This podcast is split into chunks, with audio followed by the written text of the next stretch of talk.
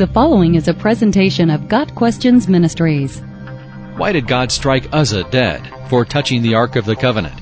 The story of Uzzah and the Ark of the Covenant is found in 2 Samuel 6 verses 1 through 7 and 1 Chronicles 13 verses 9 through 12.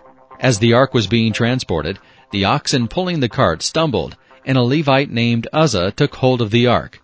God's anger burned against Uzzah, and he struck him down, and he died. Uzzah's punishment does appear to be extreme for what we might consider to be a good deed. However, there are reasons why God took such severe action. First, God had given Moses and Aaron specific instructions about the tent of meeting and the movement of the Ark of the Covenant. After Aaron and his sons have finished covering the holy furnishings and all the holy articles, and when the camp is ready to move, the Kohathites are to come to do the carrying, but they must not touch the holy things or they will die. The Kohathites are to carry those things that are in the tent of meeting. Numbers 4 verse 15. No matter how innocently it was done, touching the ark was in direct violation of God's law and was to result in death. This was a means of preserving the sense of God's holiness and the fear of drawing near to Him without appropriate preparation. Notice how David took men with him to collect the ark, rather than allowing Abinadab and his sons to bring it to him.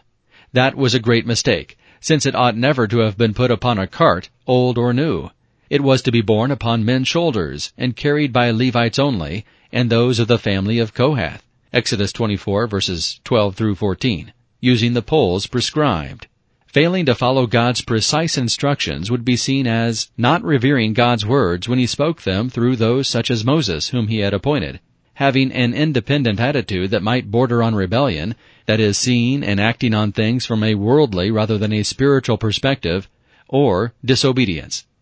Second, the ark had stayed for a period of time at Abinadab's house, 2 Samuel 6 verse 3, where his sons, Uzzah and Ahio, may well have become accustomed to its presence.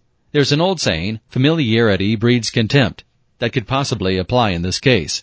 Uzzah, having been around the ark in his own home, could very likely forget the holiness that it represented. There are times when we too fail to recognize the holiness of God, becoming too familiar with Him with an irreverent attitude. Third, the account tells us the oxen stumbled. The cart didn't fall, and neither did the ark. Just as the boat carrying Jesus and his disciples rocked fiercely in the storm, though it wasn't necessarily in danger of sinking. Matthew 8 verses 24 through 27. Yet, just as with the disciples who failed to put their faith in their master, Uzzah, for a moment, felt that it was his responsibility to save the integrity of God, and that our Almighty God somehow needed Uzzah's assistance. He presumed that, without his intervention, God's presence would be dealt a blow. As Job asks, Can you fathom the mysteries of God? Job 11 verse 7. His greatness no one can fathom. Psalm 145 verse 3. His understanding no one can fathom. Isaiah 40 verse 28. Moses lost his right to enter into the promised land because he felt his intervention was needed when he struck the rock instead of speaking to it as God had commanded. Numbers 20 verses 7 through 12. We need to listen carefully to what God has to say to us and in obedience strive to do all he commands. Yes, God is loving and merciful, but he is also holy, and he defends his holiness with his power, and affronts to his holiness sometimes bring about his holy wrath. It is a dreadful thing to fall into the hands of the living God. Hebrews 10 verse 31. Something of God's presence in the Ark of the Covenant seems to be lost in the church today. In the time of Moses, the people knew the awesomeness of God's absolute holiness. They had witnessed great miracles when the ark was with them. They respected that God's ways and thoughts are much higher than ours.